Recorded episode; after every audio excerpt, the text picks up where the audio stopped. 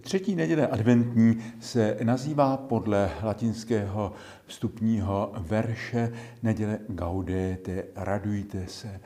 Podobně jako čtvrtá neděle postní neděle Létáre, veselte se, může být bohoslužba sloužena v barvě růžové. Obě ty neděle jsou jakými si červánky přicházejících svátků. Radost nazývá apoštol Pavel ovocem Ducha Svatého. Je to plod božího působení v životě člověka.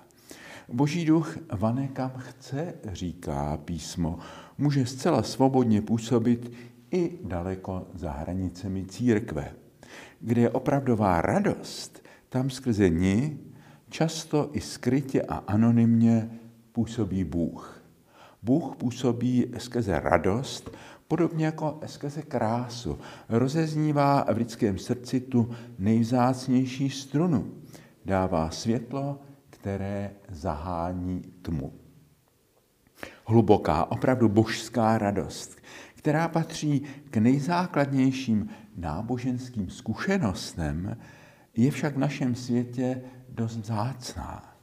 Tam, kde lidé ztratili vnímavost pro radost, zaplňují prázdný prostor lacinou náhražkou radosti, totiž průmyslem komerční zábavy, rozptýlení. To je často droga, která má zabránit nudě a depresivitě prázdných lidí. E, podobně tam, kde chybí božská ctnost naděje, nastupuje její náhražka, laciný optimismus. Tam, kde chybí skutečná víra, do prázdného prostoru nastupují pověry, zejména ta nejnebezpečnější karikatura víry, ideologie. Světské i náboženské ideologie, ty jsou opravdu drogou, opiem lidstva. Náboženská výchova by měla především být výchovou k rozeznávání božích darů od jejich nebezpečných náhražek a karikatur. Podobně jako estetická výchova by měla kultivovat vkus, schopnost rozlišit skutečné umění od kýče. Průmysl zábavy je kýč, který nemůže zprostředkovat opravdovou hlubokou radost. Laciný optimismus, to znamená iluze, že vše automaticky spěje k lepšímu, je také kýčem, lacinou náhražkou naděje, která je cností darem milosti. Boží silou, která vlévá odhodlání a vytrvalost i tam, kde lidsky vzato žádný happy end nenastává. Ještě jedovatější je ovšem protiklad optimismu, totiž pesimismus, škarohlíctví a rezignace. Podobně živá víra je opakem náboženského opia, ideologie, naivních nebo i zvrácených náboženských představ a teorií, projekcí našich strachů a přání. Jedním z rozeznávacích znaků opravdové živé a zdravé víry je právě radost. A to, co k radosti bytostně patří, vnitřní svoboda. Lidé bez živé víry a bez opravdové naděje, například náboženští nebo i ateističtí fanatici, fundamentalisté a sektáři, opravdové radosti nejsou schopni. Zdraví a opravdovost víry se projevuje velkým smyslem pro humor, jakým se vyznačovali velcí svědci. Připomeňme si svatého Františka z Asízy, Filipa Nery, Františka Sáleského nebo papeže Jana 23. Víra dává nadhled, zahání strach. To, že papež František umí plakat a nestydí se za to, ale především se umí smát, ukazuje nejen jeho hlubokou lidskost, ale také jeho blízkost Bohu. Opravdově lidský člověk je nejen lidský, ale zároveň boží. Nejpřesvědčivější lidskost je lidskost prozářená božím světlem. Člověk bez Boha není celý. Božství a lidství bytostně patří k sobě.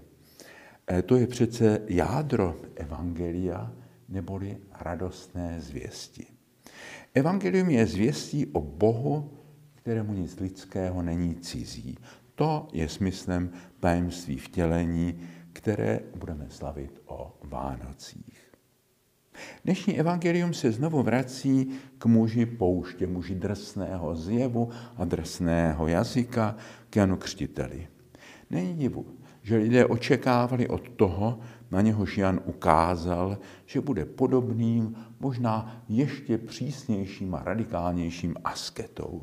Není divu, že Ježíš, tolik odlišný od Jana Křtitele, překvapil a zklamal jejich očekávání. Je to žrout a pijan vína, přítel hříšníků, celníků a prostitutek, říkají o něm. Není divu, že sám Jan, když o něm slyšel takové věci, o něm zapochyboval. Skrze mříže svého vězení mu vzkazuje, jsi ty opravdu ten, který má přijít?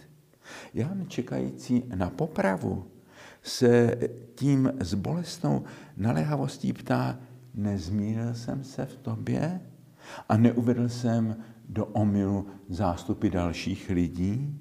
Nemáme čekat na někoho jiného? Ježíš Janovým učedníkům odpověděl. Jděte a oznamte Janovi, co slyšíte a vidíte kolem sebe. Slepí vidí, chromí chodí, malomocní jsou očišťováni, hluší slyší, mrtví vstávají, chudým se hlásá radostná zvěst. A blahoslavený, kdo se nade mnou nepohorší.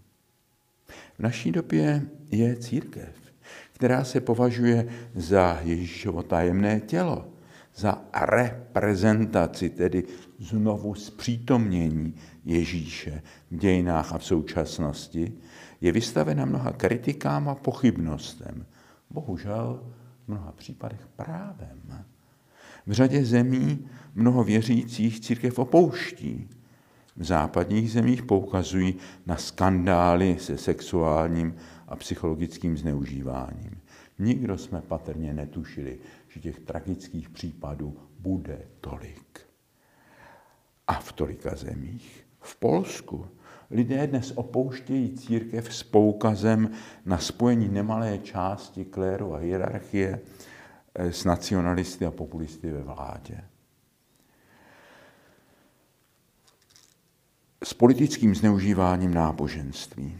Na Slovensku, ale i u nás nemálo lidí rozlobila a znechutila nešťastná politická vyjadřování některých představitelů církve, která byla navíc ve velikém rozporu s postoji papeže Františka, který se těší úctě a sympatii lidí i daleko za hranicemi katolické církve. Protože z něj opravdu vyzařuje Kristova láska a svoboda, duch Evangelia. Navíc česká veřejnost je tradičně velmi citlivá na zacházení církve s majetkem.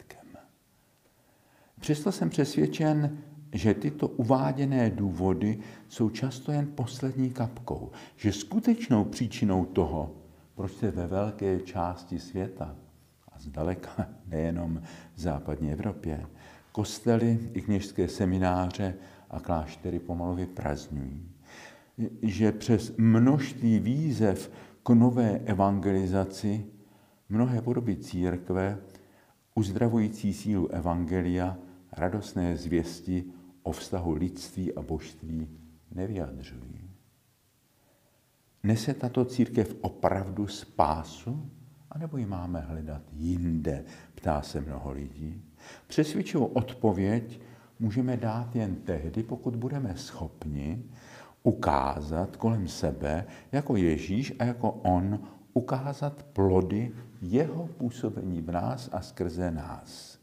Dnes není třeba, aby Kristovi učedníci uzdravovali oči, uši, nohy. Pro péči o těla jsou tu jiné instituce. I v církevních zdravotních, sociálních a charitativních zařízeních budou lidé, kromě péče, kterou dokážou poskytovat i jiné podobné ústavy, hledat především ještě něco navíc, více obětavé lásky, něhy, trpělivosti, ale ani tyto kvality, ani na tyto kvality nemají jistě církve monopol. To, kde nás křesťany dnes čeká veliký úkol, je duchovní slepota, hluchota, invalidita všude kolem nás a také bohužel v našich řadách. Je třeba otvírat lidem oči pro skutečnost, neboť pravý Bůh je základem skutečnosti a pravdy. V ideologiích, bajkách a iluzích bydlí jen falešní bozy. Už posledně jsme mluvili o záplavě lží, které se u, u nás valí na lidi z dezinformačních sociálních sítí, které jsou mnohdy navíc produkty ruské propagandy, onoho velkoprůmyslu lži. A její čile je páté kolony v naší zemi. Její velká část. Je cílena zvláště na křesťany, také na starší lidi, kteří už nemohou příliš cestovat a přesvědčit se na vlastní oči, a také na lidi, kterým chybí vzdělání, umožňující se lépe orientovat v dnešním složitém světě.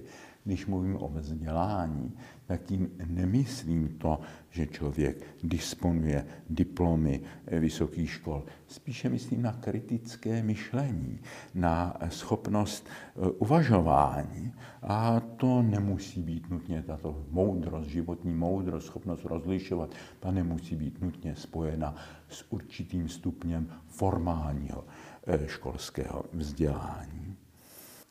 Kolik lidí zemřelo když uvěřilo bajkám o škodlivosti očkování. Kolik lidí u nás zemřelo v důsledku naprosto zmateného postoje bývalého premiéra, bývalé vlády eh, při té první a druhé vlně eh, koronaviru.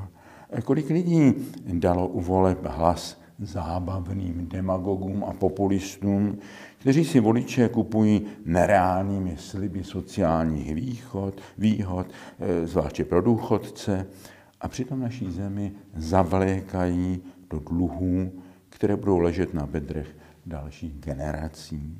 Kolik lidí si neuvědomuje, že pomoc bojující a krvácející Ukrajině je především v našem národním zájmu, protože pokud Ukrajině nepomůžeme zastavit medvěda ruské agrese, tak ta rozpínavost se hned obrátí proti nám.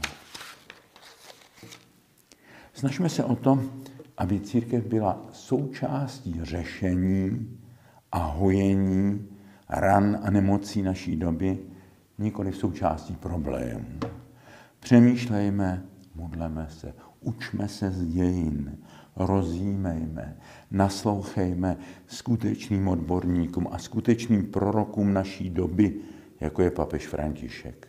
Otvírejme svá srdce a prosme o skutečnou moudrost, o dar rozlišování duchů. Naše církev prochází cestou obnovy a prohloubení, cestou synodální reformy. A ví, že mnohdy otřesenou důvěryhodnost může získat jen tehdy, bude-li opravdu naslouchat Duchu Svatému. Církev pod vedením papeže Františka má být polní nemocnicí. Zkoumejme, zda se lidem kolem nás vrací duchovní zrak a such, zda vstávají z duchovní malátnosti, dezorientace a duchovních hrobů. Zdravě věřící lidi vraťme se na počátek dnešní úvahy, poznáme podle radostného a jemného ducha, humoru, vnitřní svobody. Tyto dary ducha je třeba uchovat i v nejtěžších zkouškách doby. Amen. Sestry a bratři, v tomto svatém adventním čase očekávání prosme Pána s velikou důvěrou, pane, smiluj se. Prosíme tě za rodinu těch, kteří v tebe věří.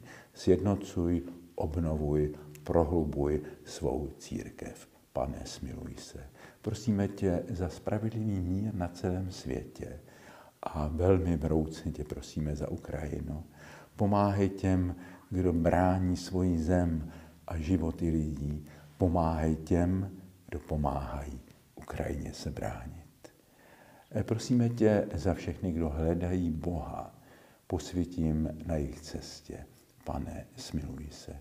Prosíme tě za všechny staré, opuštěné, za všechny nemocné. Prosíme tě za všechny smutné a těžce zkoušené, za chudé a pronásledované. Prosíme tě, aby pro všechny lidi nadcházející vánoční čas byl zdrojem radosti, nikoliv smutku a osamělosti. Pane, smiluj se. A toto vše vložme do modlitby, kterou nás naučil náš Pán. Otče náš, jenž si na nebesích, posvěď se jméno Tvé. Přijď království Tvé. Buď vůle Tvá, jako v nebi, tak i na zemi. Chléb náš vezdejší dej nám dnes a odpust nám naše viny, jako i my odpouštíme našim viníkům. A neuveď nás pokušení, ale zbav nás od zlého. Neboť Tvé je království, i moc, i sláva na věky.